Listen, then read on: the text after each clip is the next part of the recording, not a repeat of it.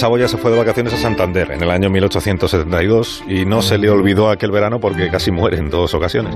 Hoy en Historia de con Javier Cancho, la historia de lo que le ocurrió a Amadeo en un palacio recién pintado.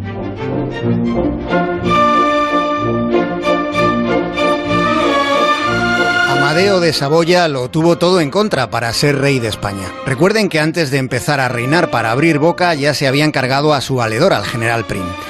Amadeo estaba casado con Victoria Enriqueta Juana Dalpozo, princesa de la Cisterna, y hubo chirigota con el título que traía la reina consigo, de la cisterna.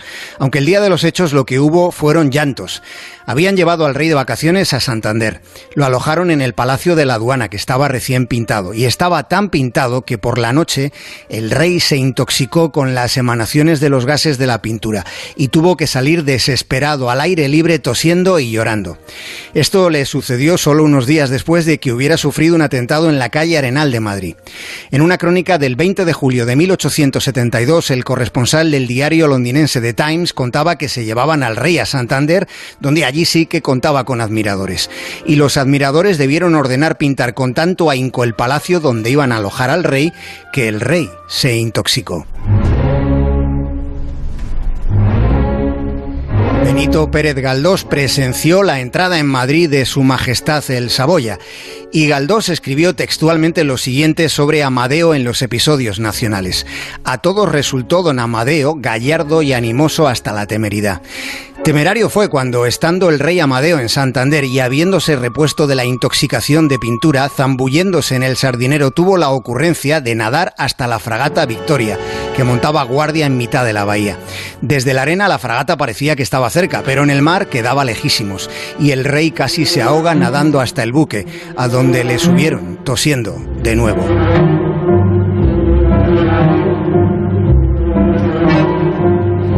Verano de 1897. El presidente del gobierno español, Antonio Cánovas del Castillo, es asesinado por un anarquista italiano. Después de haber despachado en San Sebastián con la reina regente María Cristina, Cánovas pasaba unos días de descanso en el balneario de Santa Águeda, en Guipúzcoa. Cánovas está considerado el político español más influyente de la segunda mitad del 19. Fue él quien convenció a las fuerzas vivas de aquel tiempo de que la vía para lograr cierta estabilidad era el regreso de la dinastía borbónica. Aquel día Cánovas, después de misa, se sentó en un banco junto a la puerta del balneario y se puso a leer la prensa. Cerca de la una del mediodía se le acercó un tipo y le pegó tres tiros. La antes reina regente María Cristina con la que Cánovas despachó, antes de que a él le despacharan a tiros, María Cristina despechó todo lo que pudo a la prometida de su hijo Alfonso XIII. Como la joven era anglicana y María Cristina era desagradable, la hostigaba cuando podía, cuando ambas tomaban el té en una mansión de veraneo donostiarra en el Palacio de Miramar, con vistas a la playa de la Concha. El rey Alfonso XIII la había conocido en Buckingham Palace, en un baile, aunque su noviazgo se oficializó en Biarritz, que era algo así como un balneario regio.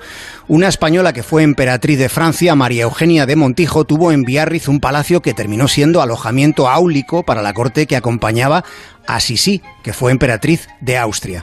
También veraneó por allí el rey Eduardo VII de Inglaterra. Fue aquel el hotel escogido por Macron para, para acoger el G7 hace un par de años. Si tienen interés en dormir allí, ahora mismo hay habitaciones disponibles a algo más de 600 euros la noche, pero no son las que disfrutaron emperatrices y reyes. Más de uno.